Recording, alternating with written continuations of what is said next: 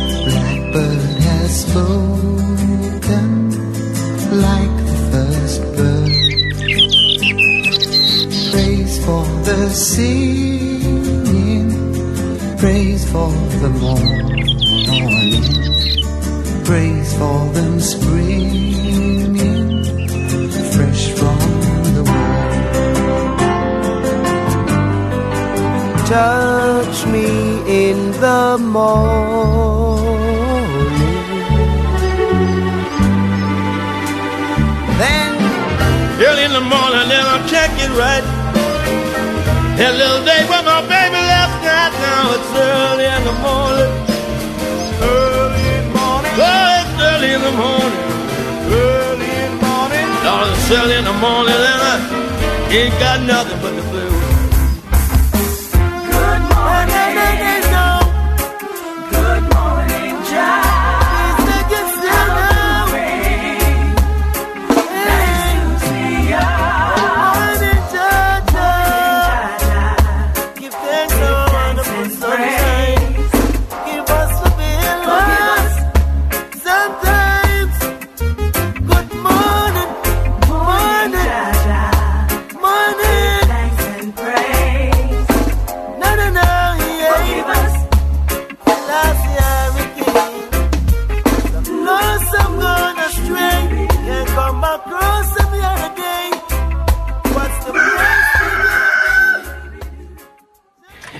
And there it is, the rooster telling us to get up and do it. And uh, yep, we are doing it. We're here in the Golden Bay studio of Fresh FM, Fresh Start Friday. Good morning, and I'm Grant. I'm Hana. And that's Carl Morena. And uh, yep, we've got an interesting show for you today. Um, we're brought to you by the GB Weekly, the wonderful Golden Bay newspaper, the only newspaper worth reading in Golden Bay. and um, we've got uh, we've got uh, four interviews today, which is quite quite a lot to get through. Um, and it's the four candidates for uh, Golden Bay Ward of Tasman District Council. So um, we've got Quinn Lake, Chris Hill, Celia Butler, and James Wolvend Durval. and uh, yep, they'll be joining us by phone because uh, one at a time, and we'll uh, have a chat to all four of them so you can be a little bit more informed about some of your decisions of what you're going to be making in the next little while. One at a time, so we don't get them all talking over the top of each other Oh, like well. political. Um, what do you call those things? When Yeah, before political elections? debate. Debates. Um, that's the one. Yeah, no, I wouldn't want to do that. The At member all. for uh, Tamaki is. Uh, No, it's all fair. Yep, Same absolutely. question. Exactly, you know, totally. And um, so, yeah. And um, we've got, um, uh, oops, um, we've got uh, the new the weather, the news. We've just had the news, haven't we? okay. and today we've got the weather for Blenheim. Good morning, Blenheim. Uh, today you're fine with early frosts, some cloud in the afternoon, and possible shower, light winds, but southeasterlies during the day. 13 degrees today. Tomorrow, Saturday, is cloud clearing and becoming fine in the morning and light winds. Sunday's fine but becoming cloudy in the evening, light winds. Monday's rain and northerlies developing in the afternoon. Look at that temperature now. Minus 0.4 degrees in Blenheim. Ooh, winter has come. Yeah, finally. Lucky you, Blenheim. Um, yeah, because it's um, um, a fine morning in, in Nelson with uh, some afternoon cloud, southwesterlies, turning northerly around midday with 14 degree high today. And yes, Carl, you're right. It's 8.3 degrees, but feels like 6 in Nelson. it's pretty tropical compared to Blenheim. Yeah. Um, Saturday's fine apart from some morning and evening cloud, light winds. Uh, Sunday's fine, evening cloud, northerly breezes, and rain developing in the morning and easing in the evening on Monday. Now we slip across to Motueka. Fine cloud developing this afternoon, and a possible shower. Southwesterlies turning northerly around midday, 15 degree high today. Um, you don't have a temperature today, right now. Um, Saturday's fine apart from some morning and evening cloud, light winds. Fine evening cloud and northerly breezes on Sunday. Monday is rain developing in the morning, easing in the evening, and northerlies. We move further west and even more to Takaka. Today is a fine morning, cloud developing this afternoon, and one or two showers inland. Southwesterlies turning northerly around midday with a 13 degree high. Saturday is fine apart from some areas of morning and evening cloud, light winds, westerlies in Golden Bay in the afternoon. Fine but becoming cloudy in the evening on Sunday. Light winds becoming northerlies in uh, for a time in the afternoon and evening. Rain developing on in the morning of Monday, easing in the evening, northerlies strong for a time. And today's pollen forecast for Golden Bay is moderate. Type of early grass, pine pollen declines, Japanese cedar, sugi, elder oak, elm, maple, wattle, cypress, especially macrocarpa, and fungal spores, especially in damp indoors at the moment. So just be aware of the pollen. I haven't met him yet. Does he live with you as well as very impressive Um, pollen forecast? Pollen forecast. What a good name. yes. And place of the week. Da da da da. Drum roll. Kerikeri. Hmm. in the far north. And today for Kerikeri, if you're travelling to Kerikeri from the region, then you're going to have a mainly fine but shower or two possible this afternoon in southwesterlies. And it's going to be cloudy periods for the rest of the um, and northeasterlies for the rest of the uh, weekend. So if you're in Kerikeri for the weekend, um, there you go. That's that's your, that's the forecast for today, and um, yep, we um, will definitely have a um, a good sunny weekend anyway. Pretty much, won't we? Well, I hope I get my mower back then. It's been in the bloody shop for a week, isn't it? I thought they were extinct. Yeah, well, I, actually, I'd use a mower to mow the grass right now if, they, if they weren't extinct. Might use some of those Pukeko friends of yours in the interim. Ah, yes. Well, anyway, back to politics because that's what the show is a little bit about today, isn't it? Politics. So I thought we'd play sort of political songs, but sort of fairly safe, but then some unsafe ones. But And here's a some fairly fun. yeah, and so here's a f- here's a uns- Politics here's a, is here's a safe one. This is the famous blam blam blam, because there is no depression in New Zealand.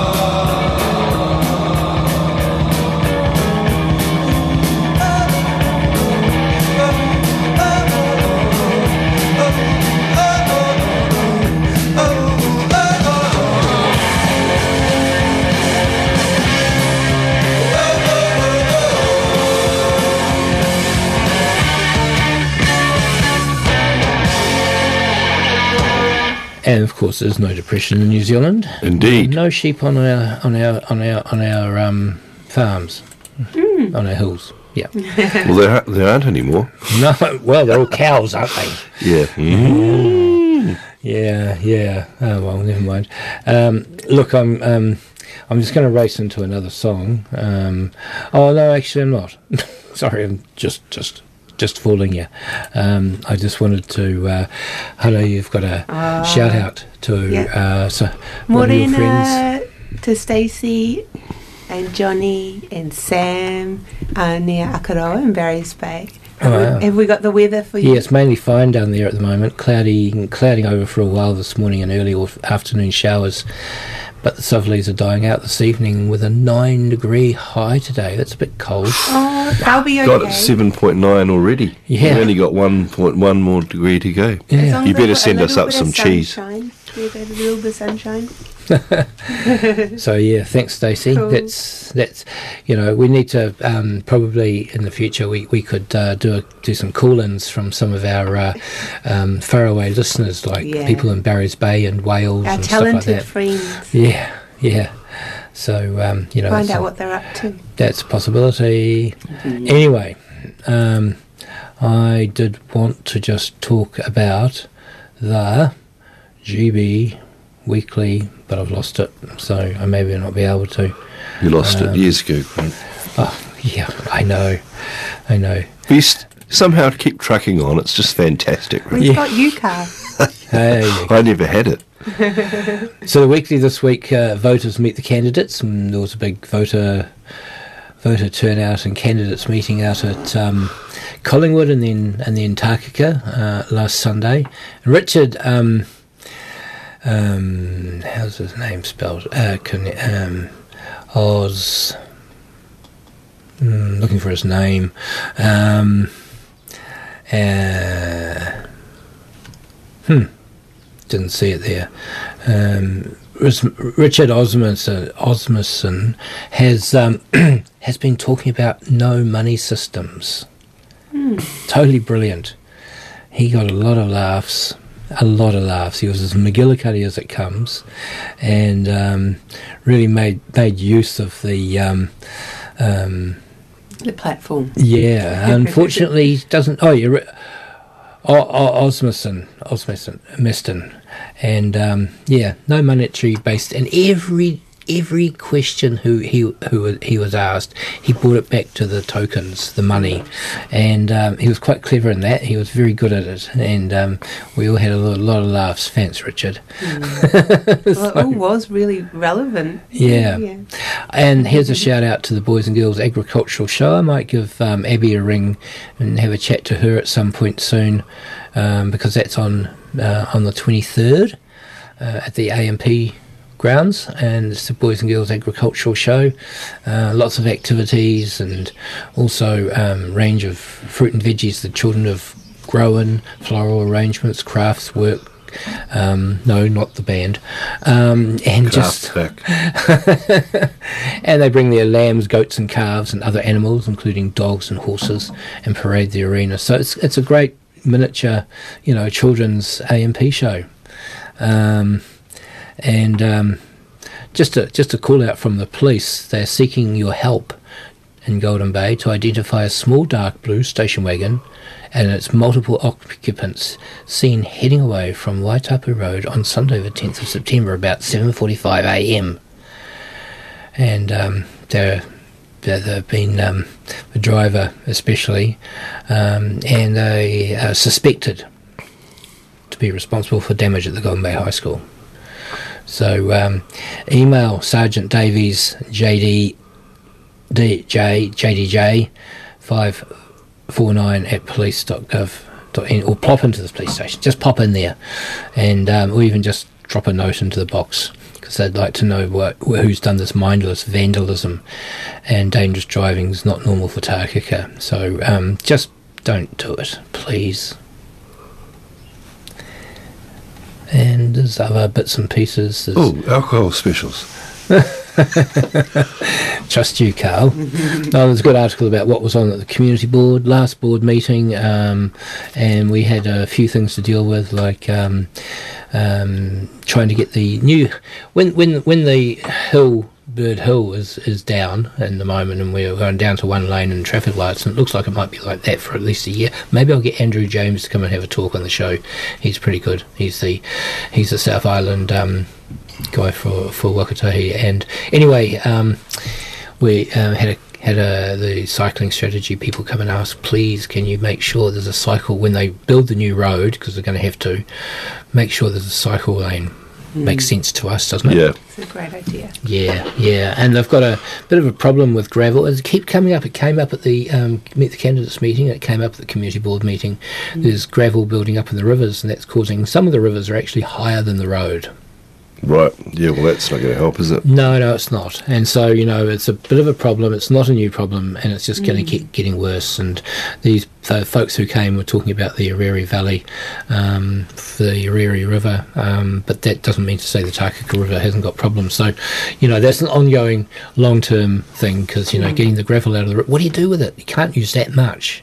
You know, what do you do with the extra gravel? And you take some out from somewhere, and it and, and it causes problems either downstream or upstream. So, it's kind of a problem that you know rivers. Uh, any every river is totally unique. Every Yeah. river has its own flow, and now they, they check the river every year. They've got a drone that flies down the river with a with a um, laser, um, shooting aliens. No, no, with a laser, with a, with a laser that, that, that tells you the um, the heights and the widths and the and where the beaches all are and all that sort of thing. And um, so they've got about I think they've been doing that for a few years now, and they've got some some data coming through about because they used to just do it in sections, a little bit there and a couple of k's down, a little bit there, and that wasn't good enough, you know. Now they can do it a lot more accurately, and so they're getting more data about where where there's build up and where there's, you know. But rivers are they're constantly changing.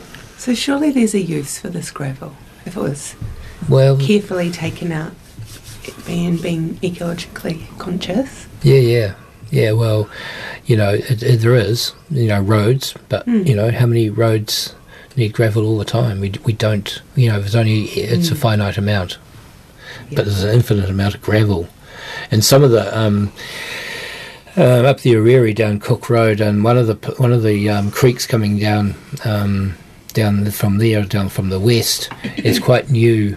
It's quite it, it's it's- they're quite new mountains, and so there's a lots and lots of gravel every time it rains. And the other, side of the valley, there's not that much, Right. and you know, so it's it yeah, it's all it's all extremely complex. Okay, yeah, and um, yeah, um, a few years ago, uh, about a year ago, I, I chatted with um, um, Paul Kilgar, and um, he uh, about his bush, uh, about his about his um, book Gone Bush, and um, we had a good in- interview here about that on this program, and um, he did a talk at the library, and uh, great talk, and um, you know, was a good article about the talk. And oh, by the way, the Godwits are coming back. They'll be back in the next week or two. They've got trackers on them, and and you you know you can go online and look at exactly where the Godwit is at any time, and it's- and, and they're on their way. There's different, you know, quite a few of them, and they're, they're coming back to Golden Bay with their trackers from Alaska. Yeah, I was going to say they, a lot of them come from Russia too. Yeah. so they come a hell of a long way, don't they? Yeah, those on the way up, they, they stop in China for a week, um, do a bit of shopping, I suppose, and then Yeah. carry on. a few cheap goods. Eat a and bit of nasi goreng. Yep, and Must then be they, good weather in China. and then they fly. Then they fly to um, Alaska, do their breeding, and then come back for um, getting nice and fat, so they can fly back up north again. And they don't do breeding down here; they just get really nice and fat down in our summer, um, and then they fly back north. Isn't It's interesting. Great isn't it? lifestyle. Well, yeah, you know, it's like Free 12,000 international travel. yeah, yeah, twenty thousand kilometres or something. It's a long way, Yeah. and they do it in seven days. Intercontinental. God, You know. that's phenomenal. Yeah, yeah, and they do it when they're like four months old. Do they have those planes that refuel them as they're flying? They do it when they're four months old. Of course, they all go together, so they're kind of on that same slip slipstream, Yeah. aren't they? Yeah, You yeah. take the lead now. But they do, they do fly it really high, eh? And it does does kind of like they probably don't flap too much. Yeah. They probably just glide. I don't They're know. cruisy birds. And they're only tiny things. That, that was the nash, That was the uh, symbol on the old NAC planes. Remember? Remember that? Was it? It was a Godwit. Yeah, Ah, our national airline carrier before taking over by Air New Zealand. oh, wow. The red Godwit. interesting. Well, there you go. Thanks, Carl. Yeah. So that's some of the things in your paper, and um, I uh, think it's time for a song. We'll shut up, eh? It really is. Yes, anything but Sudoku. Okay, the revolution will not be televised.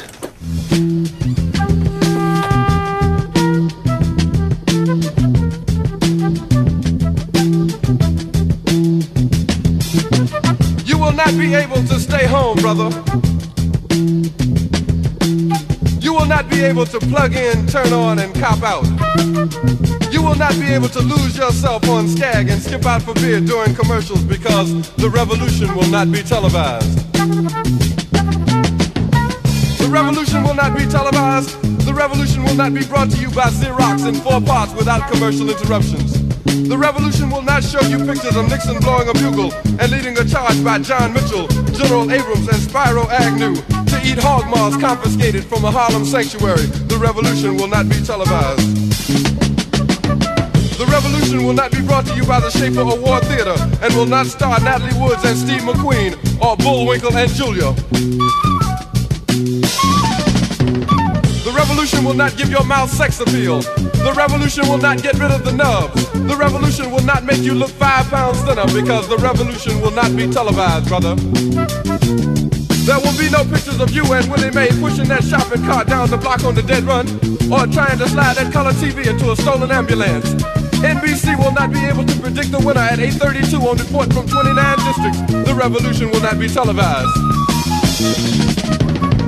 There will be no pictures of pigs shooting down brothers on the instant replay. There will be no pictures of pigs shooting down brothers on the instant replay.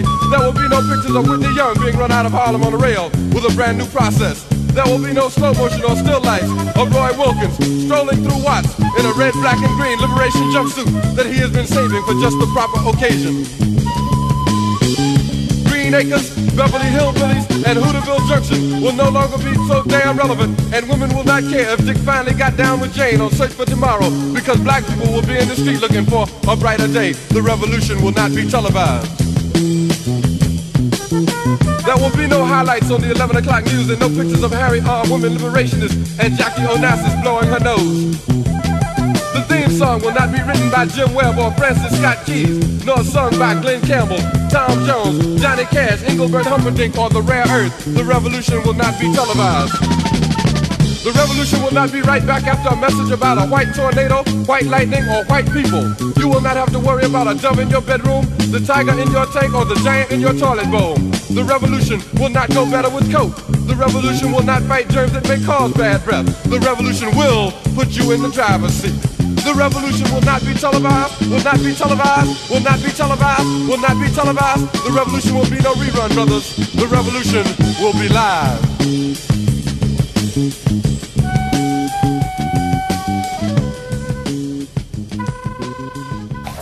Yep, the revolution will be live, and um, a bit like us, a bit like us, um, we're we're live, and um, we're in the Hello. studio. well, speak for yourself. Um, Not sure that I am. Um, yeah, so it's it's it's that time of the year again. Um, every three years, um, where we we um, change our local government or we vote for who we want to have represented represent us on on local government, and um, you know we've got to deal with a whole lot of. um, uh, legislation that's coming from central government, and apparently it's been bombarded. We've been bombarded more than ever before, so makes it even a trickier job. And um, anyway, look, um, you know, um, we've got four candidates here in Golden Bay uh, for the uh, ward of Golden Bay for the Tasman district, and um, so I've got on the line first up this morning. I have uh, Quinn Lake. Good morning, Quinn. Thank you very much for joining us today. Hi, Grant. Hi, Hannah. Hi, Carl. Good morning. morning. Yeah, no, it's um interesting time. Why, why do you why do you why do you want to um, be a council, councillor um, and and what will make you a good councillor representing Golden Bay District? Well, um, I first I first started to look at the job only sort of not too long before the um, the nominations closed, and for me it was really uh, because I've been talking to a huge number of people around the place, and um, there were certain things that they sort of felt, uh, in particular, actually, you know, the the one which was the greatest um, standout for me was that people feel that they haven't been listened to and they haven't been heard, and that their viewpoints haven't necessarily sort of come to the surface. And it seemed to be uh, such a, a big missing, if you like, that I I, I stood up and had a chat with a few people, and James in particular was one of them. And we just we he said to me one night, he said, "Look, I'm going to stand, and I think you should too." And I said, "Well, it's not on my radar. You know, I'm not I'm not going to do that." But then overnight, I um I wo- I actually woke up in the night and I thought, "Oh God, I can do this." And you know I've got what it takes. I've got the right kind of magic, if you like, and and I'm prepared to stand up and do it. And then it, it just went from there. And honestly, I have felt divinely guided. I have felt that actually, here's something that really fits with my personality, where I am in my life, and what I'm committed to, and I mm. can do it. So yeah. Good. You're Good not. stuff, a, you're not. A, you're not a career politician. You're just coming from your heart, and that's really important. But what experience have you got within local government um, and other rele- relevant governance skills um, for the job?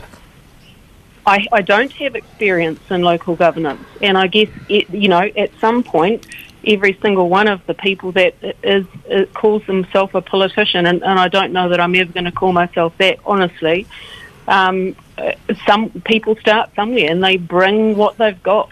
Um, Yep. You know, it, it's about bringing what you have, making the most of what you've got, and then listening to the people and representing them truthfully and as fully as you possibly can and being transparent. You know, uh, look, that might sound naive, but everyone has started out somewhere. Absolutely, no, I totally agree with you. Um, so, how will you build the better relationship between Golden Bay and the Tasman District Council over the hill? Because we're a big district. We are, that's right. Um, look, I, I will get in there, boots and all, and I will go to the meetings and I will experience what's going on and listen. And when it comes to vote, I will vote on behalf of the people. And uh, yeah, just I'm going to put the effort in just to make sure that I, I have the knowledge and skills that I need going forward. So, so that's actually a good a good um, segue into what I've been thinking about asking you. And one of the things I wanted to to talk about with you is that you know we're we're a ward of a large district, and we're only a small area of that, and we have two people representing us from here. We the Lakes Lakes and Murchison have one person. Um, Motueka has three. Um, it all goes by size of how much your population is, and um, so what you're doing is you're advocating. You've got to go over there on the hill, advocating and voting for issues um, for the wider district, and that's the important part of this role. And so sometimes there's compromises, big compromises that you have to make, and I'd, I'd say the Waimea Dam is probably one of the big ones. The, um, the our own grandstand was another compromise for other um, district councillors from the other side of the hill. Um, how are you going to um, work with that one? Because sometimes you're going to make very, you're going to be in a position to make very unpopular decisions for Golden Bay, but you're looking at the wider picture. How, how does that sit? Yeah, that you're right. You're right on saying that that's a tricky one. Um, and I've had quite a few discussions. You can imagine. I mean, the, the, the topics that you've mentioned are really hot topics, and people have said, well, uh, they, you know, for example, they don't know anyone who actually voted for the Waimea Dam, and yet from Golden Bay, it would look as though we voted positively. And what I, what feels like the right thing for me to do, and I, I will always follow my integrity, and what my integrity tells me to do is to be transparent, and that means putting in the time and putting in the effort to communicate with people and say, here are the issues, here's what we're up against, this is why we have been uh, this, these are the challenges that we face. I don't look. For me, we have to represent the people of Golden Bay. I know we're representing the wider, um, you know, area as well, but we have to represent the people of Golden Bay, and that means being commu- communicating well, explaining why things are going the way they are, showing them here's the options we had, and these are the choices that we've made. And it, uh, for me, integrity means operating truthfully and transparently.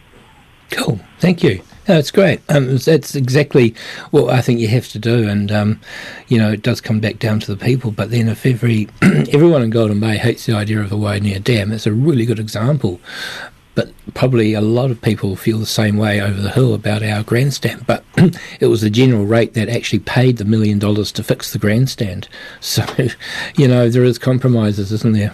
I think that's something we always have to, to look at. What do you see as the key roles and the key agencies, especially the NGOs, etc., to make make Golden Bay a better place and make the district wide? Because it's not just like I say; it's it's about the whole district. And I know we've got people and a lot of people over in Motueka listening to us today, um, and um, to the show. And so, you know, you're going to be representing them as well. So, um, what are the uh, agencies and NGOs that you'll be kind of looking at um, dealing? What are the key ones? I don't have an answer for that, Grant. Um, at the moment, what I have been focusing on is what we have in our region, what we have in our area, and the groups that we the, the groups that we have in our community, and what they are working towards. Um, Mm-hmm. So, what and- ones are those? well, f- in particular, what I have been uh, looking at is the the Nelson Tasman um, Climate Action Plan and the Mahur 2042, which you and I uh, we we sort of worked on that a little bit together. Um, well, for me, for a brief stint in there, and that is such a comprehensive guide, along with the um, you know the Nelson Tasman Climate Action. There's that really is so comprehensive and covers so much. And for me personally, um, I can see that as being a terrific guide. There's been an enormous amount of work in both of those documents. And I- I would like to see them being expanded and actually being used as a guide um, into the future. And I think using those as a guide, uh, just as a pathway, so that will bring up the you know the right people and the right stuff. So yeah, Yeah. I don't know if that quite answers your question, but you know where I'm coming from. Sure. I mean, I, I think adopting um, strategies is a really, really important um, thing. Then working with those strategies, I mean, an art strategy as an example, and and um, you know, we don't have an art strategy. We do have an art strategy that was built, created in 2007 with Nelson, and um, Nelson have just just created a new one, and um, unfortunately, um, Tasman hasn't yet um, because they didn't pay for it. They didn't really have anything to do with it. So you know, those are sort of things that I'm going to be looking at. Anyway, look. Um, um,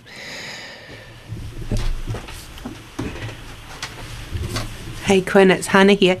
I just have a, a quick question for you. Um, Yep. Just as a, a younger person, um, my mind just goes to um, this kind of question. Have you thought about how your work might affect future generations, and if so, in what way? I'm sure you have. Oh, oh yeah, hundred percent. I Yeah. do. You know, I've got. I don't have kids, but I've got um, nieces and nephews, and and you know, I, the conversations that we have and the concerns that they have. Yeah. Um, you know, going forward, uh, whether they would even want to um, have children, and you know, that's quite. It's quite shocking. It's never been something in my life that I've considered that actually future generations may be really looking at. Do I, you know, would I want to actually have a family? And Yeah. gee, that um, boy, that rocks your boat, doesn't it? It's pretty sad. Yeah. Um, so yeah, I mean, when, when I first sort of uh, came to Golden Bay, I came to, to Golden Bay because I wanted to uh, learn about permaculture and organics, and so I was doing the first uh, local course here, which was ten weeks, and every single day, part of what we incorporated into that course was the the the, the idea of working seven generations. You know, we Mm. are responsible for protecting that seven generations, and um, in Golden Bay, we've got the most incredibly skilled and knowledgeable and committed groups who are actually working with that in mind. And it's un, until that point in time, um, I'd been a like a, a dental professional, and so it wasn't part of my world. But um, it, it, it is part of my world now, and I'm really committed to that. So, 100%, you know, Yeah. everything we're doing now is with a view to the the subsequent generations. Yeah. Yeah, I, I believe that very strongly. Oh, thank you so much, Quinn. thank you, Quinn. for the question. Quinn, um, you know, um, what what what's your final message? What's the most important thing to you out of all of this? Uh, the, the magic happens when we listen to our hearts. Yeah, that that's my you know that's my message. Um, yeah, it's, Cool. it's about bringing humanity um, into our lives in every way. Brilliant. Thank you very much, Quinn. Um, thank you today for, for, for taking the time to talk to us, and we really wish you all the best and um, um, on on the uh, political campaign trail. And um, um, let's let's hope you have um, success. Thank you, Thank thank, you. you. guys. Lovely Thank you. talking to you. Thank you very You much. too. Thanks, Uh, guys. That was that was Quinn Lake there, um, one of the four political can, uh, candidates for the Tasman uh, for Golden Bay Ward Tasman District Council. Um, play a song now. Well, on a brighter note, commercial break. The government has now banned the carrying of spears. Stop about every thousand miles ain't asking too much, is it? You might wish to uh, stay on and listen. It was a place where everything was legal. I met this woman. So if you're looking for emotional satisfaction, my advice to you is seek professional help. Thank you for joining us live on the air. My pleasure. One nation under God has turned into one nation under the influence of one drug. Television, the drug of the nation, breeding ignorance and feeding radiation on television. The drug of the nation, breeding ignorance and feeding radiation. TV, its satellite links, are United States of unconsciousness. Apathetic, therapeutic, and extremely addictive. the methadone metronome, pumping out 150 channels 24 hours a day.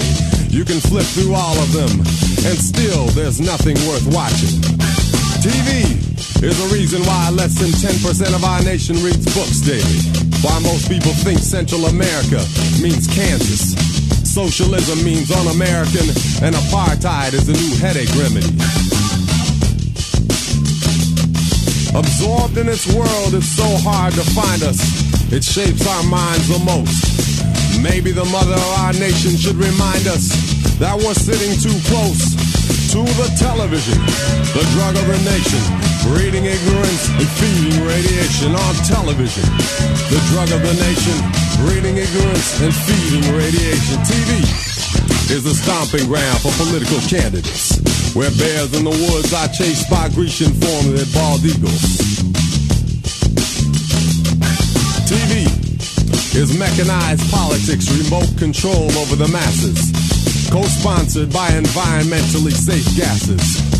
Watch for the PBS special. It's a perpetuation of the two-party system, where image takes precedence over wisdom, where soundbite politics are served to the fast food culture, where straight teeth in your mouth are more important than the words that come out of it. Race baiting is the way to get selected. Willie Horton or will he not get elected on television? The drug of a nation, breeding ignorance and feeding radiation on television. The drug of the nation, breeding ignorance and feeding radiation. On the screen is an address where you can mail your tithe offering or gift of love. Okay, got the idea? All right, now let's concentrate. We're living in television. Is it the reflector or the director? Does it imitate us or do we imitate it? Because a child watches 1,500 murders before he's 12 years old. And then we wonder why we created a Jason generation that learns to laugh rather than abhor the horde. TV is a place where armchair generals and quarterbacks can experience firsthand the excitement of video warfare as the theme song is sung in the background. Sugar sweet sitcoms that leave us with a bad actor taste, while pop stars metamorphosize into soda pop stars. You saw the video, you heard the soundtrack. Well, now go buy the soft drink. Well, the only cola that I support would be a Union COLA cost of living allowance on television. The drug of the nation, breeding ignorance and feeding radiation on television. The drug of the nation, breeding ignorance and feeding radiation.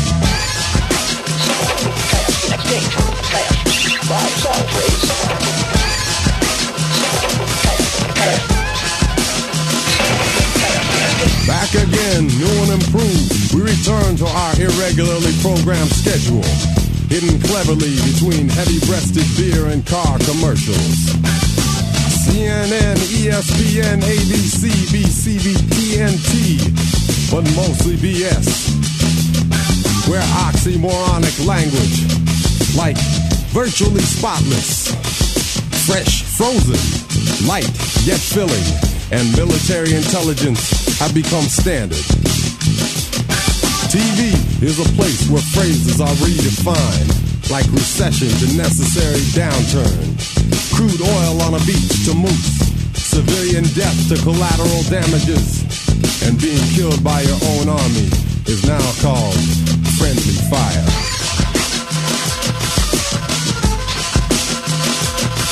TV is a place where the pursuit of happiness has become the pursuit of trivia, where toothpaste and cars have become sex objects, where imagination is sucked out of children by a cathode ray nipple. TV is the only wet nurse that would create a cripple. Television, the drug of the nation, breeding ignorance, feeding radiation on television. The drug of the nation, breeding ignorance and feeding radiation on television. The drug of the nation, breeding ignorance and feeding radiation on television. The drug of the nation, breeding ignorance and feeding radiation.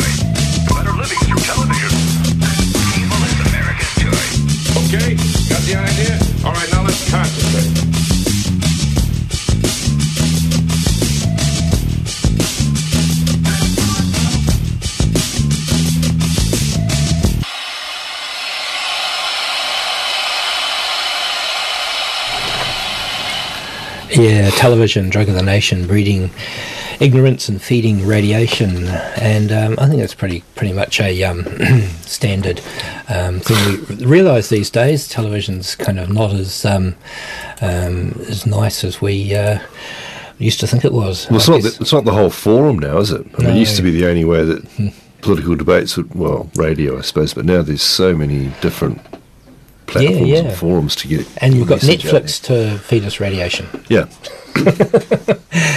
Look, um, um, I had, we had a knock at the door, and instead of making a phone call, um, Chris Hill has um, um, come to join us in the studio live. Um, so, uh, good morning, Chris, Marina. Thank you very much for coming in today. Uh, ata marie kia koutou, tētini kia Grant.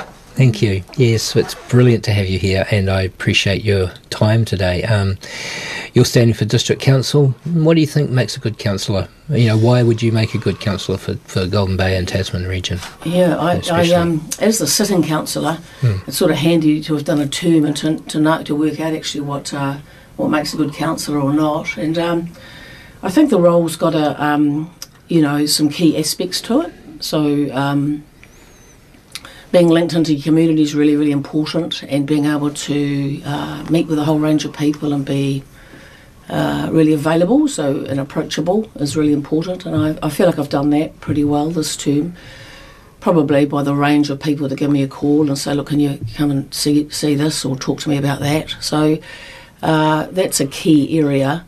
Uh, linking, I think, between uh, ratepayers and residents and um, and council staff uh, is another key sort of area. Trying to get things resolved and uh, and then there's the governance side of things, which really involves managing a big business in, in effect. I think we've got $1.3 billion worth of assets and our revenue each year's one, um, $178 million.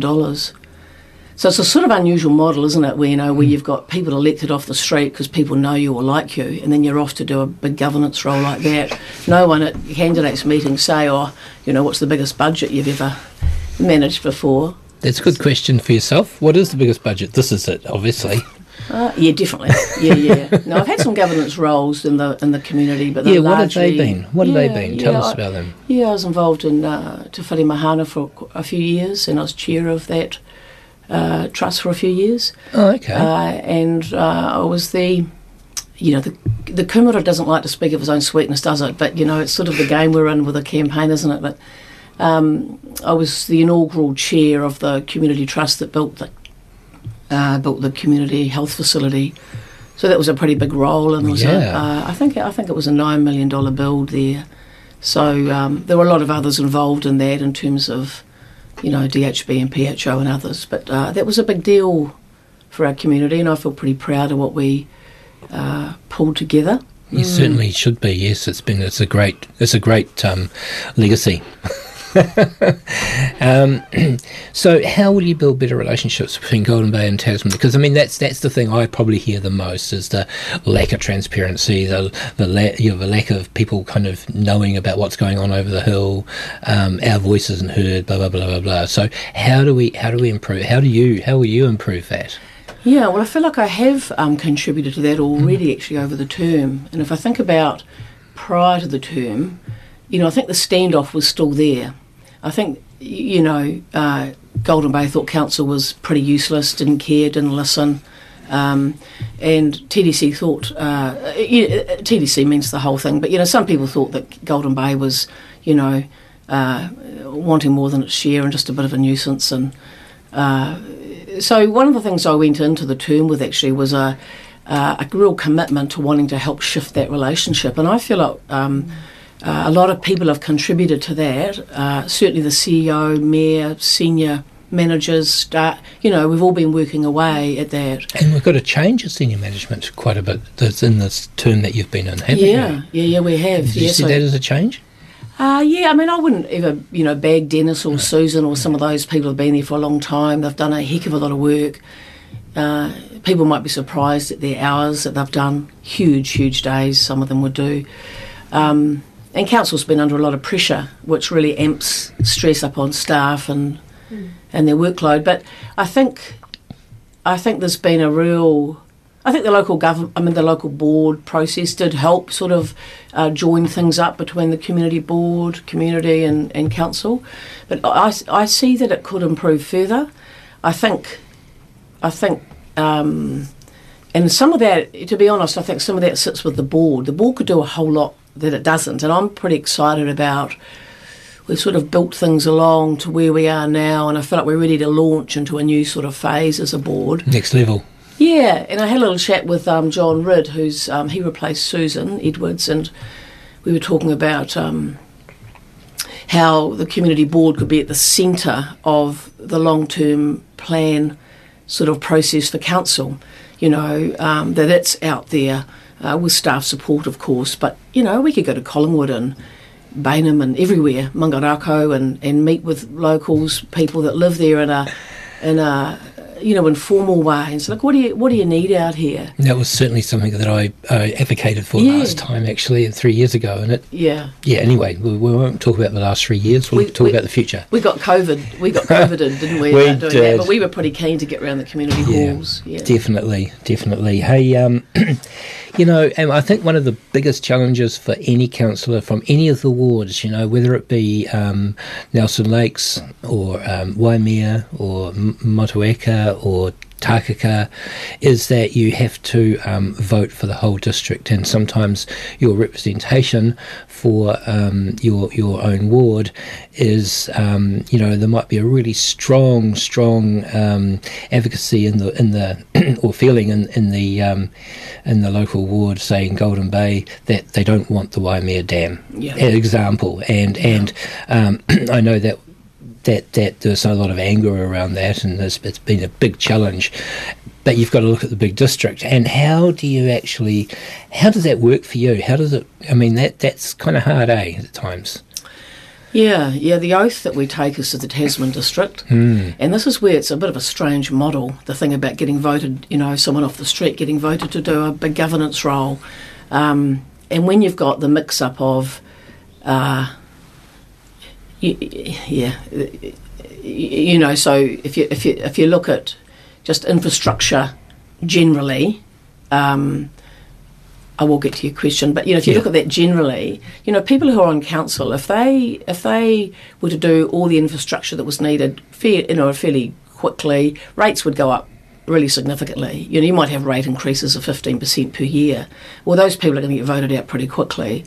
So where you've got your infrastructure tied up with that sort of model, it hasn't actually worked in New Zealand. I mean, it has worked until all the infrastructure needs redoing, which is how we've got this $185 billion supposedly problem. Um, so, in terms of those governance decisions, um, it, it can, you know, there is a pinch point, of course, and the dam is a perfect example of that. So, you might think that in the oath to Tasman District, you'd be making a decision around water security. You know, whether you think the dam is going to, you know, was a good idea or not. So that would be the decision at a governance level. Uh, and then you've got the people from the community saying, we, we don't want to pay towards that, you know. So, um, and sometimes the decision you make, you want to take for your ward to council is not a good governance decision. And and sometimes the, the governance decision you're making is, isn't good for the ward. So it is a tense, you know, it is a, it is a pinch point, but um, you know, my sense of representing Golden Bay is very, very strong, very committed and loyal to this this place, and um, and uh, that despite, I think, despite what people can say about um, our voice isn't heard, I think Golden Bay's voice is heard very clearly and strongly at council. Well, we, we, we, we've got a grandstand that was paid for in the general rate, so that worked the other way for us. There's an example to come back to. Yeah, yeah. So, you know, and, and to be listened to, really, it, it, you know, our personal skills or our um, just how we relate to people, how we communicate, uh, the sort of integrity we take with us, that really has an impact on the relationships we have at all the levels over there. And that's where we get traction. And if I look at the Bay and look at the, um, you know, the money that gets spent here, uh, there's been a lot done here over this term, actually. There's there's a lot around transparency, lack of transparency, and it's though that sort of you know oh having workshops sort of um, behind closed doors, and they don't make decisions. They just they just nut everything out, don't Yeah. they? they? But but but you know, can you just touch on that for us a little bit Yeah. because that is something that I think people are really quite um, hot on. Yeah, um, rightly so. So I think transparency in terms of council providing information about things, I think is actually very good. Mm. There's a whole lot of things that are made pub, you know, made public through media releases and through Facebook, and so I think in terms of if you want to get access to that, it's pretty easy. In terms of workshops, um, I'd say as a principle, I generally support you know, our meetings being open. But yesterday was an example. We had a, a workshop uh, on the latest Waimea Dam overruns and how to fund those, how they're going to be funded, where the funding source is going to come from. Millions of dollars, Yep. you know, $30 million. And that discussion uh, does have, you know, commercial sensitivity. So where that's present, then it is appropriate that it is behind closed, closed doors. I think the other thing is that often workshops you could you could reframe them and say that they're briefings or something. So when you look at yesterday's workshop, the, you know, um, Mike Drummond came along with probably four different approaches, and um, and so then we have a really open discussion about uh, the pros and cons of each one, why you would, why you wouldn't, you know, and, and near the end we sort of have a get a feel around the table from each person about where you sort of sitting with this. Like if it's not a decision at all, but it's so that when we have the full council meeting next week, we're informed. I'm informed, and I know that if I vote for that, I know what that means. Got so there are essentially briefings and ways for us to get all the information we need. Uh, because if you did it at a meeting, the meetings would be days long. You know, and just to say, Grant, the other part of that is that these workshops we get presented some pretty amazing information, like pretty interesting things, you know, and I think that should be made public. And where there isn't a commercial sensitivity, uh, that you know, I think it's fine for most workshops to be open. The difficulty is if something's being spoken about, media are there, and I come up with some outlandish idea, oh, why don't we do that? Or we, what, what about this? You know, headline in the paper the next day, Chris Hill, uh, you know, and actually we're just sort of finding our way about things. And by the end of the workshop, I'm just thinking, well, that's a ludicrous idea. Why did I even think that? And I can see why I would land there. So, you know, there's something about us having an, uh, um, a place where we can really freely work things out and not be misrepresented. Yeah. That's what that a workshop that's got a closed door protects. Uh, so there's a balance in there, and I think we're going to have um, uh, some workshops that will be open to the public through this term. I'll certainly be pushing for that. Because I mean, you know, really the bottom line is that you um, you're um, uh, looking to the future. You're you're doing future generation stuff for our for our children, children, children, children down the line. So you know, how do- you know that, that's a pretty serious thing to be taking on board, isn't it? Yeah. How do you think? You know, that's an impact. Yeah, look, I, I went to the local government New Zealand conference and uh, in Palmerston North because I'm actually quite interested in local government. I don't, don't quite know what's wrong with me, but you know, this, but it's something that I actually am really pretty interested in. So I don't go along as a meeting attendee. I get pretty involved in things, and uh, a conference comes, I'm I'm there, you know. And w- there was a really interesting keynote speaker who is a um, she gets they get called futurists or you know they're involved in trends like future trends and things like that and she was pretty dynamic and she Mm. said there are no future facts so we can say today uh, in 20 years time going to be something like that is how we're going to be living or what's going on but she did this amazing presentation about from 20 years ago or maybe I think it was only 20 years ago about uh, what we were watching on telly what, what what was the deal with cell phones Yeah. no one would have dreamed at that point that we'd all walk around with a little computer in our pocket Well, remember, remember in the '60s when we were watching um, Star Trek and um, they flipped the little thing, "Beam me up, Yeah. Scotty," and and the doors opened automatically as well, and you walk Yeah. through. It's like, oh, Yeah, So the, this, the list of things that she sort of went through Mm. that and actually how we live just today was probably unbelievable to people that would be scooting around on uh, some people on push bikes with little electric push bikes 40 50k around the place you know Mm. i mean so when we're thinking about the future generations we're making decisions today into a space that we actually have very little idea of what's going to be going on Right. so that is one of the challenges absolutely Yeah. Thank you, Chris. That, Mm. That's a good answer. Chris, I want to say thank you for being here today. I really appreciate your time and um, coming in so cruelly early. Um, you're probably used to getting up and going over the hill cruelly early. Um, but look, thank you very much and um, good luck. And I hope you have all the success in the world in your um, in your campaign. Kia ora tātou. Yeah. Bye bye. Can you make a right decision for all of us? For all of us. Pale, pale, pale, politician.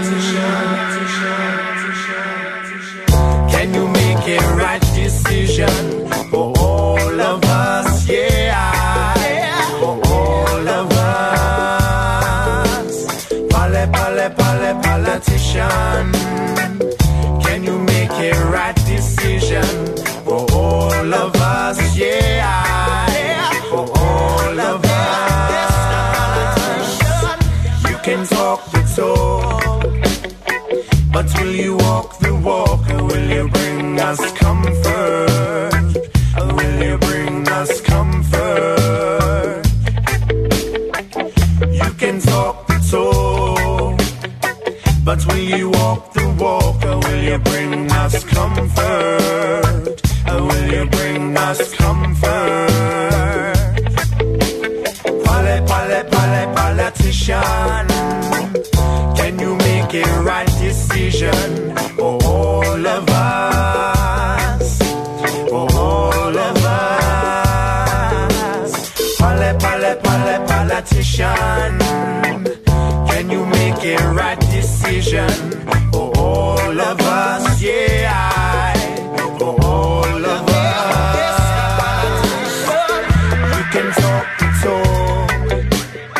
but will you walk the walk? Or will you bring us comfort? Or will you bring us comfort? You can talk the talk. But will you walk the walk or will you bring us comfort? Or will you bring us comfort? Oh, I, pale, pale, pale, politician.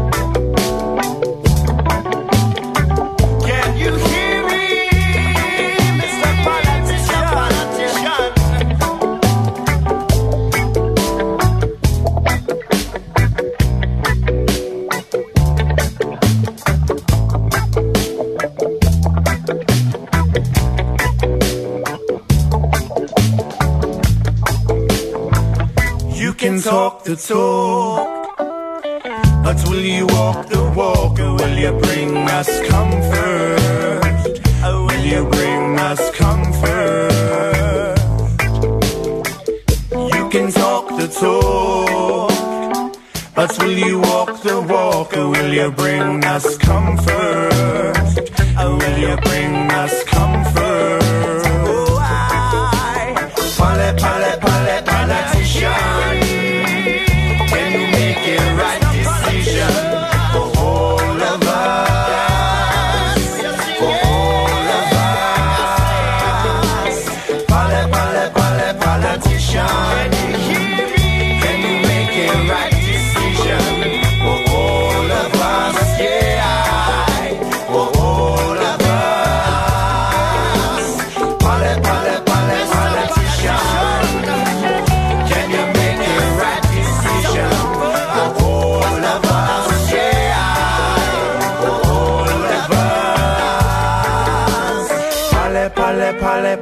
Politician. Can you make a right decision? There you go, politician. Can you make the right decision? Let's hope they can. It's um, it's a uh, it's a long way to the top, if you would. I don't want to rock and roll. Um, so, of course, um, here we are in Golden Bay with three, four candidates standing, and we've had a chat to two of them today, um, Quinn Lake and uh, Chris Hill. Um, and speaking of hills, I've got um, Celia Butler, who's driving over the hill at the moment, and she is candidate number three in today's um, interviews. Good morning, Celia. Good morning, Grant. Yeah, thank you for uh, joining us this morning, stopping the car in an awkward place on the hill, and um, taking some time to uh, talk to us about what's what, what your campaign is all about. Um, you know, the first thing I'd like to ask you is what experience have you had with local government and other relevant uh, other relevant governments, and why you'd make a good councillor representing Golden Bay for Tasman District? Um, thank you for that question. Um, my experience so far in the three-year term is that it has taken um, a while to get um, around the traps and to just understand um, what's going on and to gain confidence um, in your own kind of um, thoughts about and take on different the different topics. So I feel like I've made a lot of progress in that, and I feel um, confident that I can continue to represent this community. Um, so uh, how I will do that is to um, keep talking to the community, build relationships, um, find out what the issues are for locals, and put them in front of council around the council table. So, how will you build better relationships between Golden Bay and Tasman District Council um, over the hill, especially? Build rela- You mean build relationships with the community or With the council? commu- with the community and the council, you know, between the two. Right. Yeah, that's very important.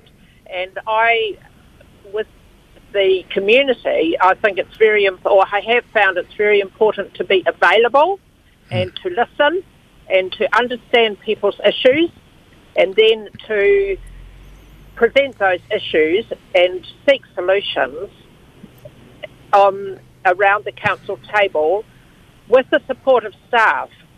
So very often um, it, it's important to get information about an issue and to so that you can order your source and order the information, put it into a coherent form, and then gain support of councillors.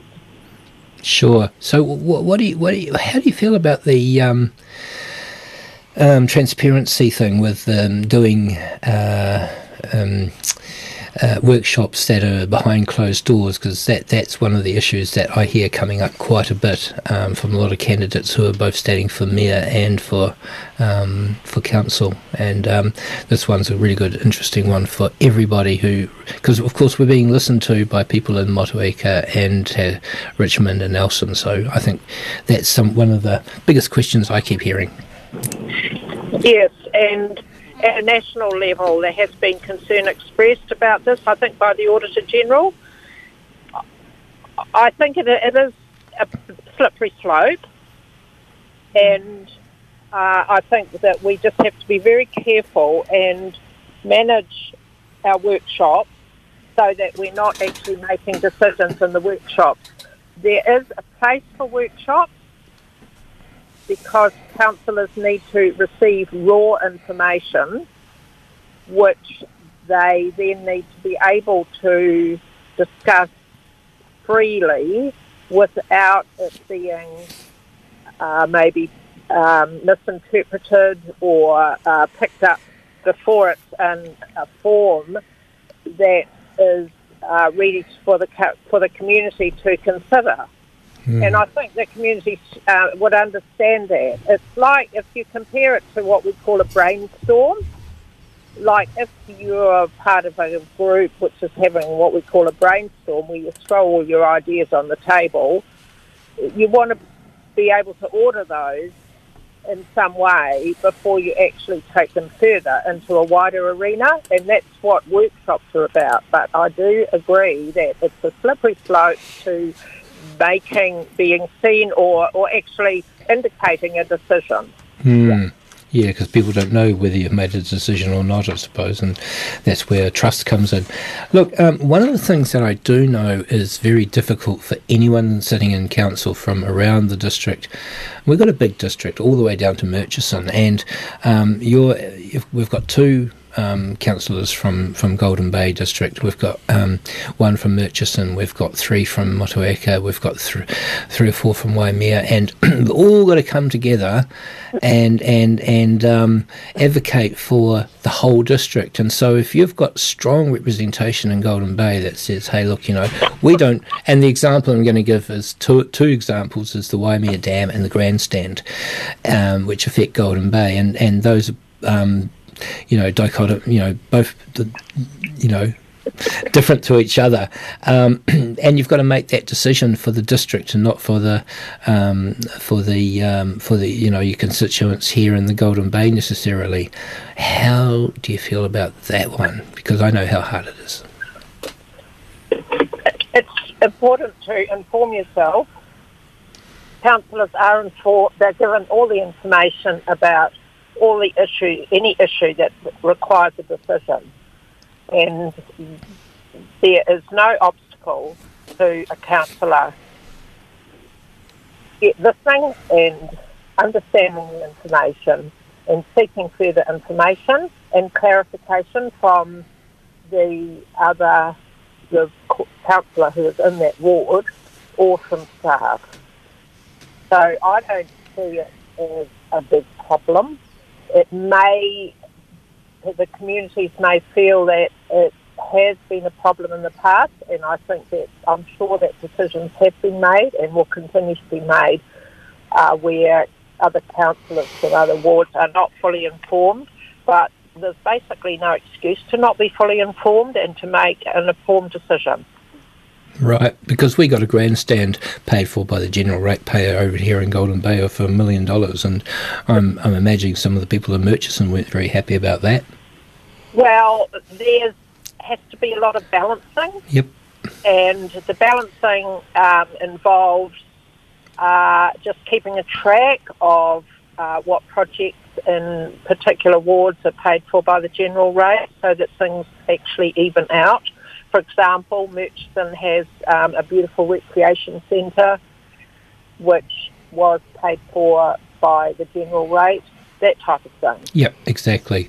Um, those those are the things that um, I think people are find difficult around here. It's all right when you're in a city and it's only a city and you don't have that kind of you don't have that broad range, do you? So um, Yes, you know makes our job a little bit your job a little bit harder here. Um, and have you thought about you know how your work might affect the future generations and if so, so in which way? This is a tricky question at this particular time because we've got a huge amount of new legislation which is going to come in this coming term and possibly the next term. So this will involve a changes, possibly quite major changes to the look of local government and how it works and the replacement act for the Resource Management Act is going to require our plans for how we manage our environment and also our communities. Those plans are going to be done possibly over the whole of the top of the south, certainly at least with Nelson. So it's going to be really important to make sure that in the process of these changes that our wards like Golden Bay don't get disadvantaged and that the way that it that, that it's done, the way council actually shepherds these things through as much as we are able to, that we are thinking of our own local wards at the time, and that particularly applies to Golden Bay because we're so remote. Yep.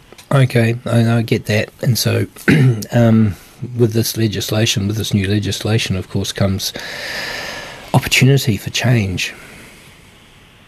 Um, yes, definitely, definitely. There's going to be a greater emphasis on climate change and adaptation to climate change, reducing emissions, uh, protection of our environment, of our biodiversity, restoration of our biodiversity. So there is going to be quite a few shifts. Mm. Yeah, and I think most people are going to be okay with it. Although we might have to end up suffering a little bit of, uh, you know, not not using our cars as much and and biking places and stuff like that. And you know, we don't want to give up. We don't want to give up our lifestyles, do we? Uh, no, uh, I don't see that we will be needing to give up lifestyles. I don't think that these changes will impact lifestyles. Um, I think that, uh, particularly in the rural areas, I think that things will actually continue on um, largely as much as they are now. And the main issue for our rural area is shortage of housing. And that's something that um, we're hopeful that we're going to bring more to the centre of council um, focus for this next term and find some more ways That's to great. actually increase increase housing for um, people in Golden Bay. Yeah, I think we need medieval hovels for everybody to live in. oh, sorry, they're called tiny houses now, aren't they? Celia, thank you very much for your time today. You can you can continue driving now, and um, yeah, and um, look, good luck in the in the um, upcoming election. Hope hope everything works out really good for you, and um, thank you for the last three years you've been doing this job as well. So, yeah, good luck. You're, okay, you're welcome, Grant. Thanks very much. Thank you. Thank you. Celia Butler, um, ward councillor and candidate. Here's um, here's Roy Harper.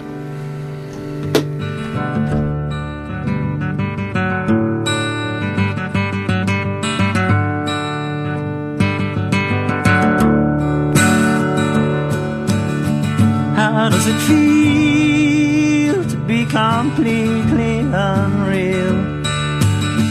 How does it feel to be a voter?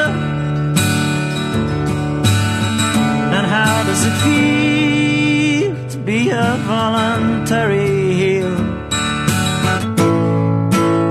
I wonder whose it is. I see you queuing up outside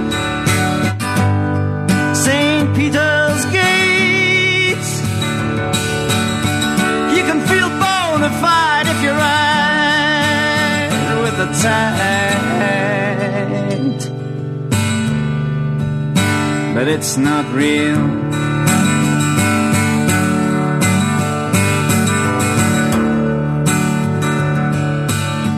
And how does it feel to be out on your own? How does it feel to be thinking? And how does it feel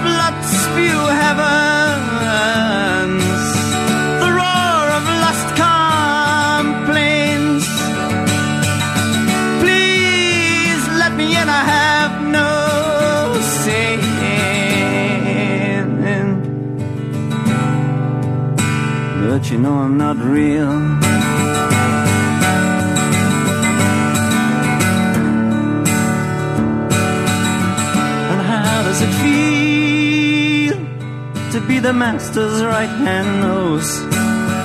How does it feel to be lieutenant? And how does it feel to be stood on someone's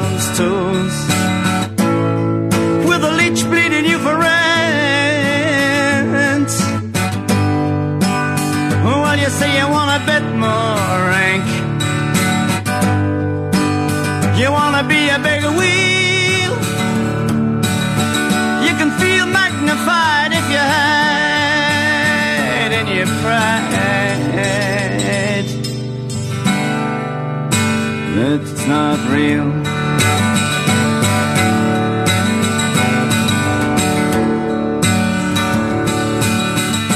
How does it feel with the white flag in your fist? How does it feel to have two faces? And how does it feel with your guard strapped to your wrist? Such a chase. You got one set of words for him, and you got another for me. You're gonna feel mystified when you're identified. Don't worry, kid, it's not real.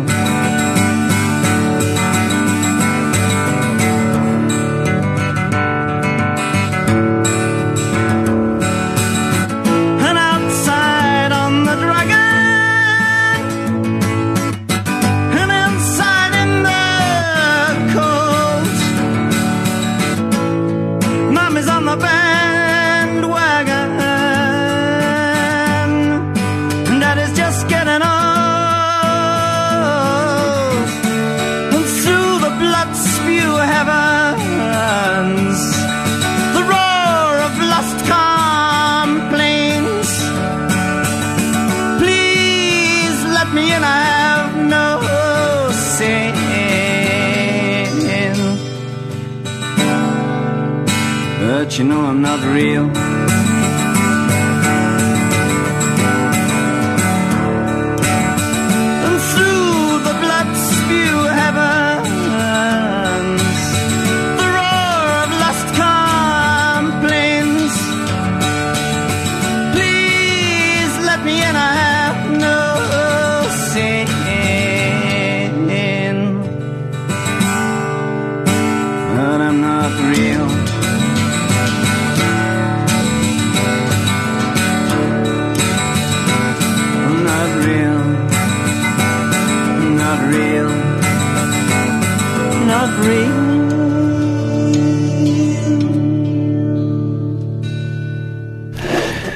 Great Roy Harper there. How does it feel? And uh, you're listening to Fresh FM um, on uh, Nelson City 107.2, Nelson and Tas- Tasman District on 104.8, Eastern Golden Bay on 95, and Blenheim on 88.9. Or, of course, you can listen to us anytime, anywhere from our website in the universe, um, www.freshfm.net, or download the Access Internet Radio app to stream us live and listen to any Fresh FM podcasts, and, and, and including this this uh, show. We, you can look up Fresh Start Friday and um, get to hear us over and over again until you're sick of this. Um, nobody's ever going to get sick of this. Look, um, anyway. Um, I have. Um, we've had three people now. We've had three of the candidates for Golden Bay Ward Council: um, Quinn Lake, uh, Chris Hill, and Celia Butler. And that leaves us just one more person to uh, have a chat to this this morning, um, James Wolfen Derville. Um, good morning, James. Have you on the line? Good morning to you, Grant. Good Yeah. morning, everybody. What a pleasure to be here and have this wonderful opportunity talking to you all. Oh, thank you, James. Good morning. Yeah, appreciate you uh, getting up cruelly early to do this. Um, so, you know what, James? What why do you think you'd be a good councillor representing Golden Bay for Tasman District and the district as well? Uh, I think what I bring uh, up and above possibly some some of the others is I have a lifetimes of experience in many varied ways. Uh, I mean, I can start and say, uh, you know, I have been involved with multinational uh, uh, companies, uh, both in Europe, America, and in New Zealand, uh, and we're talking about, you know, uh, making decisions on multi-million dollar uh, projects, uh, embracing many different people, many different groups uh, from different areas, and I think lifetime's experience is what we all live by. Uh, the old saying is there's no substitute for experience, and I think that rings really true. Uh, so to be able to use that on a local level uh, for Golden Bay and uh, for the Tasman District Council, uh, everyone has an ability to listen. They do say that if you've got two ears and one mouth, then that's probably in the right proportion. uh, it's something that I have used and done all my life. But I enjoy being a leader. I enjoy communicating. But above all, I absolutely thrive and love on getting things done. And one thing that I do bring to the table that is totally different is uh, you had my uh, fellow candidate uh, Quinn on uh, earlier on, and we, as the power of two going forward, aim to have not only a truly and a more transparent voice than we've had in the past, but I believe that two people who are as dedicated and committed as we are in going forward through what has proven to be difficult times in the past, I relish the challenge and look forward to it. Okay, so what other relevant governance have you had other work than working for Coca Cola and um, McDonald's? Well, like, uh, like all people, Grant, uh, I mean, when you stand for council, it's something that you can't do, I believe, faint-heartedly. And everyone before they get to that level has had no previous experience with regard to local government, or, or in most or the majority of cases. However, it's what you actually bring uh, for the greater good. I mean, you spoke of earlier, you know, about uh, very often you have to make decisions that are for the benefit of Tasman District Council and not just for your area. I mean, that really kind of goes without saying. But I think if you've got that passion and that experience uh, in life in order to turn around and be able to truly do that, uh, then you you can actually bring something that a lot of other people uh, tend to struggle, uh, and uh, that's something I never have been one that struggles and stands back. I'm uh, I'm very much a hands-on kind of person, so I feel that with that wealth of experience, you know, we, we can work together as a council very well. So, in that in that situation you brought up, which is one of the questions I have for you, where you you do have to make those decisions that don't necessarily. Um, um, that means Golden Bay pays for the Waimea Dam. You know, um, that's going to be extremely unpopular. And um, how do you deal with that? Uh, quite easily. I mean, I've spoke with a lot of people uh, with regard to their uh, feelings and thoughts on that, and of course, it's a long-term strategy. I mean, if you talk from the horticulturist point of view, uh, this was like a hundred-year uh, plan into the future, uh, and and I fully acknowledge and accept that. From the ratepayers' point of view, people feel personally for residential they they're not getting the full what they feel they're paying their rates for. But you can easily explain, hey, it's not just about us, it's about them, it's about us as a whole. And normally, if you can explain everything and explain the advantages as opposed to what we feel is a disadvantage, people generally will accept it through in the end. But that's that's through discussion and debate. Now, I'm, I'm quite happy with the Waimea Dam.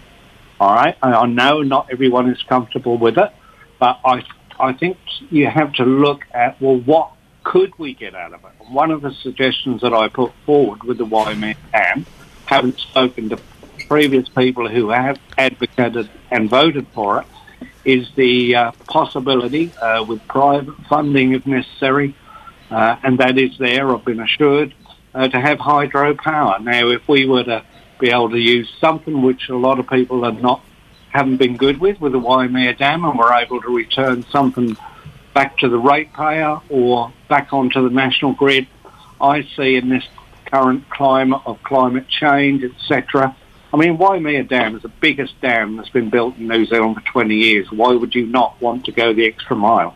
And we're only talking a very small amount indeed going forward. So I think there are some uh, other possibilities to pursue here that could benefit everybody. Yeah, that was always on the cards to have a um, to have a um, power scheme on it, but um, that's just been sort of put on hold, from what I understand.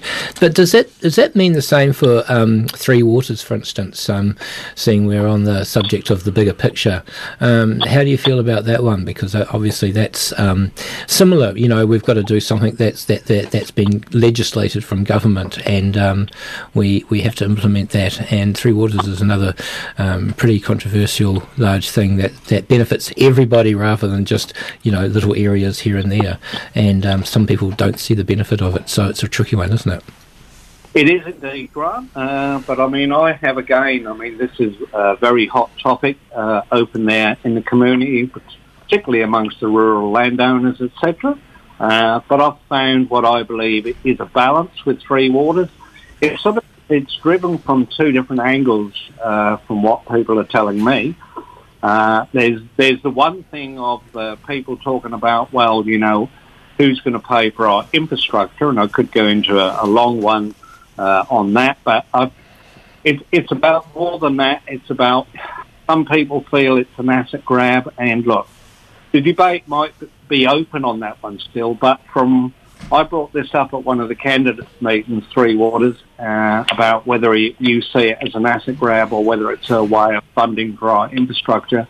There are two answers to both sides of the argument there. And I feel that uh, us going forward uh, will be able to sort it. But unfortunately, we're in a position right now where we are, if you if you look at it on the board, consultation between the government and the councils is supposed to be over by the end of September 2022. Now, whether that's the truth or not, I don't know. I mean, one of your previous uh, speakers this morning, uh, when I spoke on this, said that the boat had already sailed. Well, I find that actually quite sad, me being in a position of standing for council and already I've been asked questions on, on something that may have already gone. I'm not I don't believe that that's the whole truth and nothing but the truth. I believe we should at least be given an opportunity uh, to discuss this further as to what and how we can accept or reject it. And a number of councils are not in favour of it. So uh, is, is Tasman one of them? You know, uh, who knows? But we have to have a view. We have to have a way forward if if, if we're going to find a solution to this question. So that leads me to the next part, where where um, we do have the um, solution finding in um, often in uh, private or, or, or closed behind closed doors. We have a lot of uh, workshops which are designed to um, be able to uh, nut things out. There's no decisions made in them. But it's that um, perception of non-transparency which people get pretty upset about. Um, how do you feel about all that? Well, I think I think that's sort of driven from a lot of people. The problem is with Three Waters, they they feel they're it's going to happen whether they've got a say or not. And un- unfortunately, this seems to be uh, driven from central government. Like they're giving us the public consultation, but it's already rubber stamped. They know what they want to do. So are we really getting a democratic decision on that? I would say, dear, I, the general feeling is I don't feel we're getting fair play at it. So uh, if that's the case, I think that's really unfortunate, but it seems to be a way of the time that instead of policies being driven locally upwards, it seems to me that we have a lot of policies forced upon us and, and we're just told to ru- rubber stamp them. And yes, they're okay, we, we can appear to be in, in discussion with different groups and meetings, but the reality of it is we get it whether we want it or not. And I don't think that's really fair or just.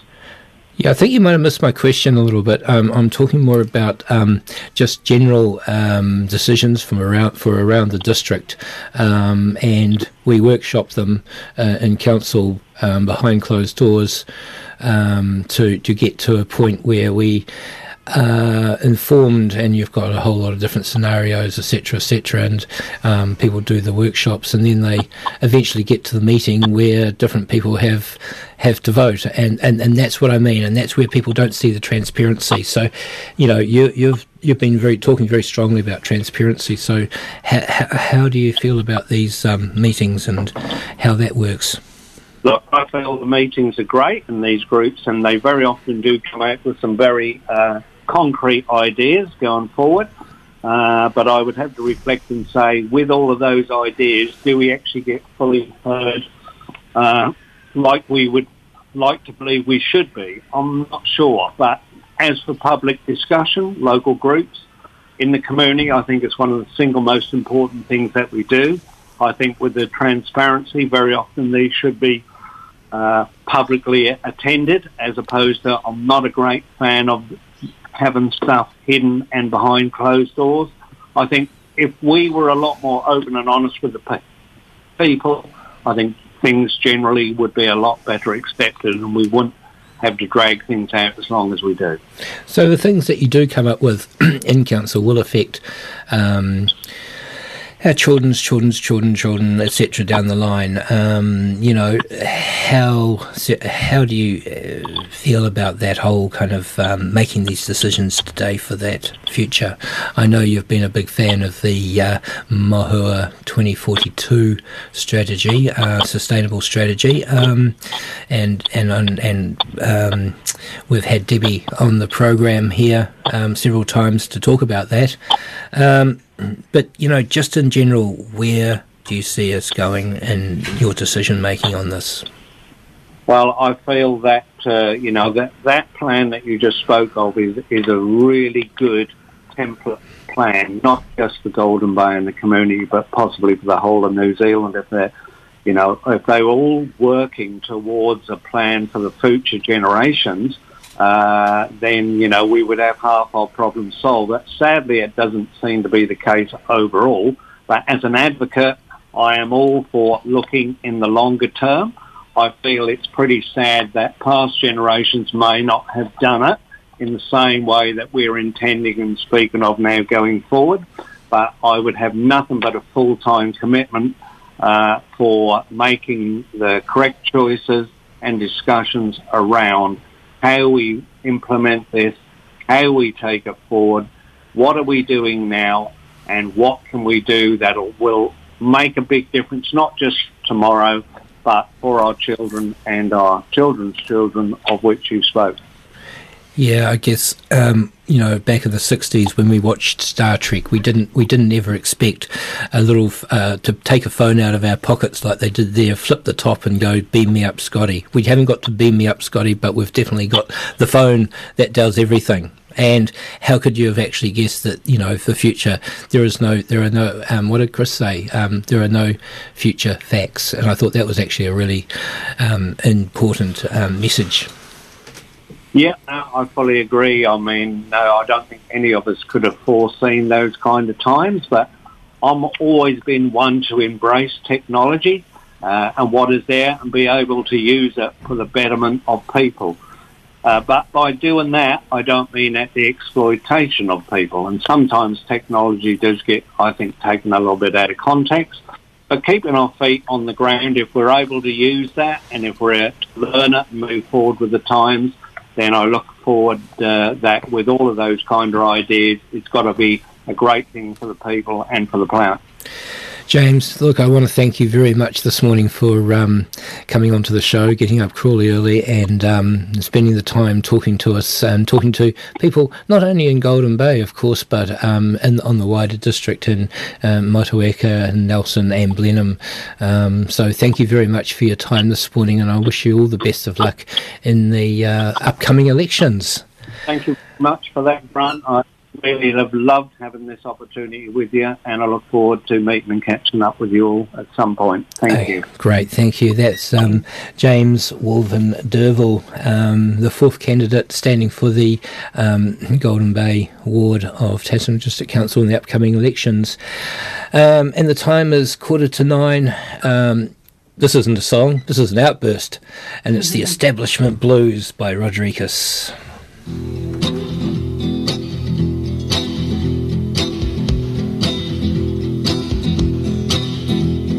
Mayor hides the crime rates. Councilwoman hesitates.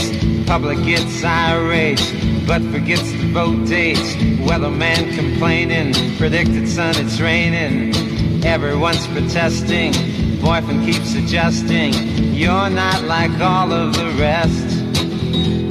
Garbage ain't collected, women ain't protected, politicians using people they're abusing. The mafia's getting bigger, like pollution in the river. And you tell me that this is where it's at. Woke out this morning with an ache in my head. I splashed on my clothes as I spilled out of bed. I opened the window to listen to the news, but all I heard was the establishment's blues. Gun sales are soaring, housewives find life boring, divorce the only answer. Smoking causes cancer. This system's gonna fall soon to an angry young tune, and that's a concrete cold fact. The Pope digs population, freedom from taxation. Teeny bops are uptight, drinking at a stoplight. Miniskirt is flirting, I can't stop so I'm hurting. Spencer sells her hopeless chest. Adultery plays the kitchen, bigot cops than fiction. The little man gets shafted, sons and money's drafted. Living by a timepiece, new or in the Far East. Can you pass the Rorschach test? It's a hassle, it's an educated guess. Well, frankly, I couldn't care less.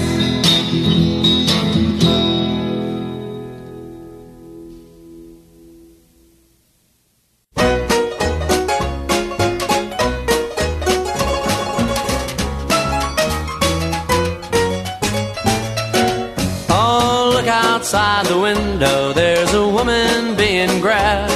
They've dragged her to the bushes, and now she's being stabbed. Maybe we should call the cops and try to stop the pain. But Monopoly is so much fun, I'd hate to blow the game. And I'm sure it wouldn't interest anybody outside of a small circle of friends. Riding down the highway, yes, my back is getting stiff. Thirteen cars are piled up there, hanging on a cliff. Now maybe we should pull them back with our towing chain. But we gotta move and we might get sued, and it looks like it's gonna rain. And I'm sure it wouldn't interest anybody outside of a small circle of friends. Sweating in the ghetto with the colored and the poor. The rats have joined the babies who are sleeping on the floor. Now wouldn't it be a riot if they really blew their tops? But they got too much already, and besides, we've got the cops. And I'm sure it wouldn't interest anybody outside of a small circle of friends. There's a dirty paper using sex to make her sales. The Supreme Court was so upset they sent him off to jail. Maybe we should help the fiend and take away his fine. But we're busy reading Playboy and the Sunday New York Times, and I'm sure it wouldn't interest anybody outside of a small circle of friends. Smoking marijuana is more fun than drinking beer. But a friend of ours was captured and they gave him 30 years. Maybe we should raise our voices, ask somebody why. But demonstrations are a drag, besides, we're much too high. And I'm sure it wouldn't interest anybody outside of a small circle of friends.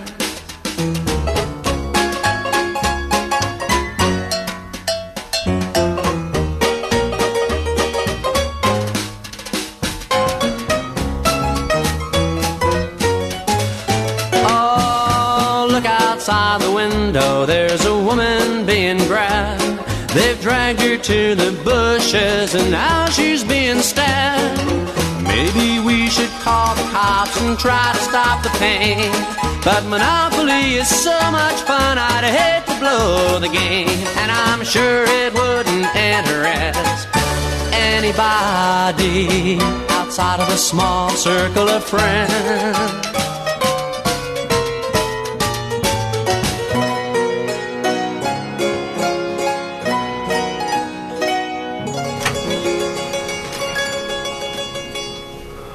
That was the very political Phil Ochs and his track Outside of a Small Circle of Friends from the album. I can't read it. but he was, uh, yeah, he died died quite young, Phil Ochs, but he was uh, had a whole pile of songs pretty much like that. Like the other guy, Tom Lehrer. Do you know Tom Lehrer? Yep, yep, I have heard of Tom Lehrer. Those dudes. That was great. Hey, here's um, here's here's another here's another um, a British band, and they're talking politics. This is called "Liar Liar" by Captain Ska. I've played this before.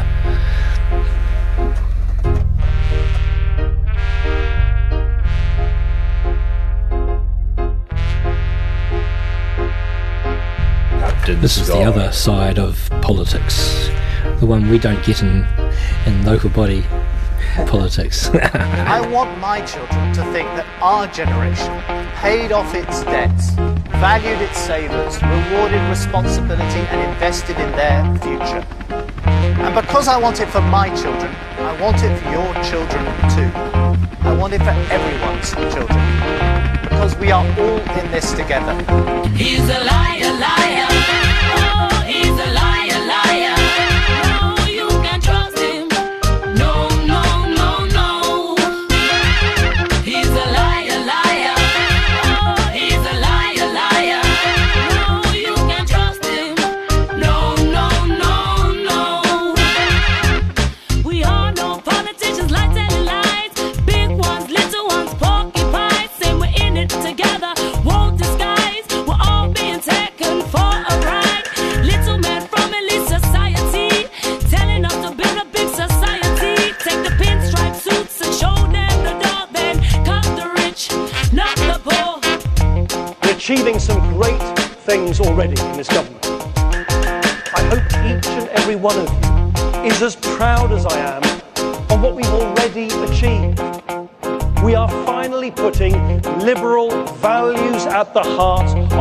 British government, government, government.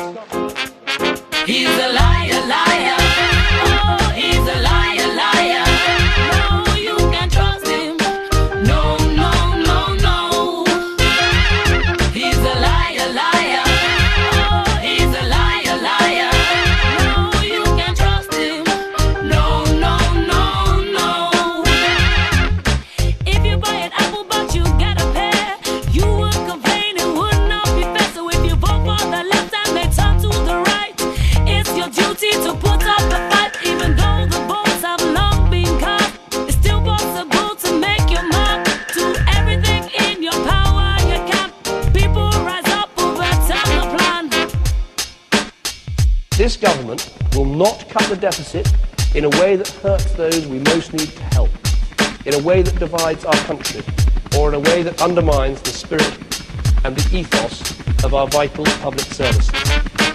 This government is pursuing the only policy which gives any hope of bringing our people back to real and lasting employment. This government, This government, this government, this government, this government, this government, this government, this government.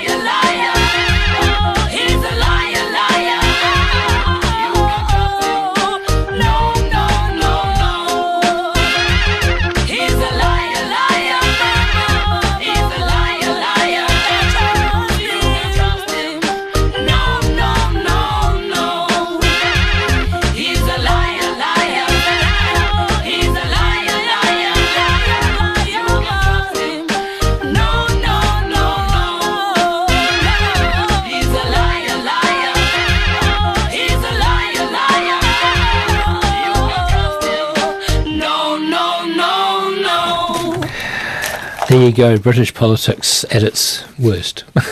That's Captain Ska with Liar Liar. And um, yeah, it's always an interesting song because it does actually um, depict some aspects of um, some bits of politics, especially um, central government Especially politics. the liar, liar bit.